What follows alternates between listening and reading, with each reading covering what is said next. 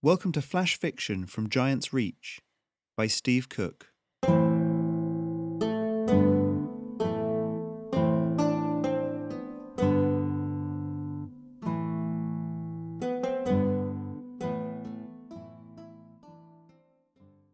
world of Giant's Reach has yellow dust, this miraculous healing substance. It's it's got many, many uses, but there are still going to be people who either don't trust it, can't afford it, need to heal in other ways. So there are still going to be outlets for people that heal with herbs, people that follow the old ways of healing with bandages and poultices and things like that. Things that uh, we might view as mundane uh, would be oddly special to people in a world of yellow dust. This story is about one such healer, someone who is outside the norm, and about how they deal with a critical injury.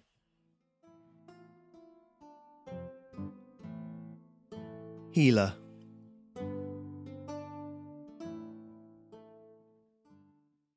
The kettle whistled as it came to the boil, and Marie tutted. Just got warm, she said. Holly, dear, would you mind? The young girl sat opposite rolled her eyes, but pushed her own blanket off and got up to tend to the kettle. Tea? Two sugars, dear. Marie sucked her teeth a couple of times, then picked her knitting back up.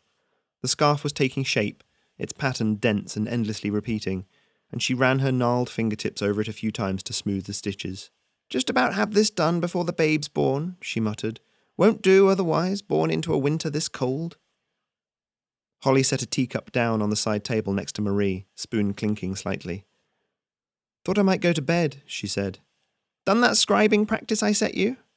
Tomorrow. Marie shook her head, grey curls bouncing. How'd you ever hope to be healer when I'm in the ground, girl? You write like a spider got drunk and stumbled through some ink, and you know it. What about the herbs? Done your smell test today? Holly looked at the ground and fidgeted, and Marie let out an exasperated sigh. Mayhap I need a new apprentice, she said. One who'll do what I tells 'em. I know 'em all, Holly said, then broke off as both their gazes snapped to the door, ears bent to the approaching footsteps from outside. There were two sets, one of them stumbling. Late for a visitor, Holly muttered. Trouble, Marie said. Get that kettle back on to boil. No sooner had the old woman clambered out of her chair than the door banged open on its hinges, letting in a cruel gust of wind that made the candles gutter. Framed against the snow stood a man in leather armour, dark hair and beard surrounding a grimy face. He had one arm around a younger, thinner man who was barely upright.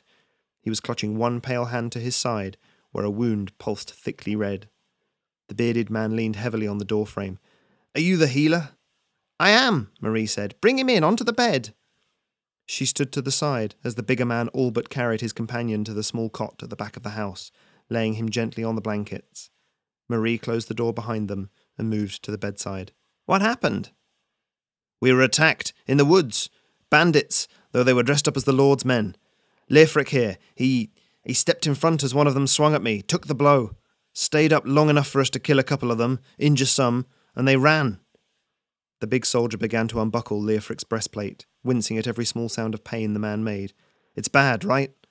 Marie waited until the breastplate was out of the way, then pressed her fingers to the skin around the wound. It's not good, but I think I can help.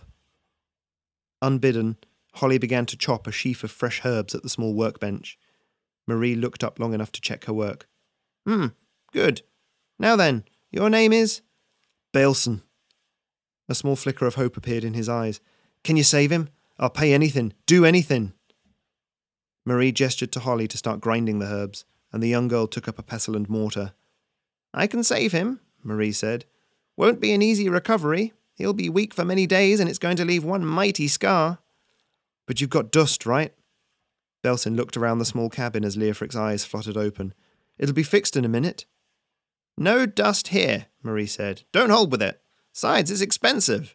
We fix people here with herbs, young man, with care and attention, not poison. Leofric grabbed at Belson's arm, clinging on as sweat poured from his face. Let them do it, he wheezed. Whatever it is, love, let them do it. Holly handed the mortar to Marie. Needle and thread coming up, she said quietly. Thank you, dear. Marie weighed the mortar in one hand, fixing Belson with a glare. Now then, Am I saving his life, or letting that wound fester for a while longer? Belson squeezed Leofric's hand and closed his eyes. Whatever you have to do to save him, do it. Please. Marie gave a satisfied nod and bent to her work. You've been listening to flash fiction written for my Patreon, Giant's Reach. If you'd like to become a supporter, go to patreon.com forward slash giantsreach, where you can find more fiction just like this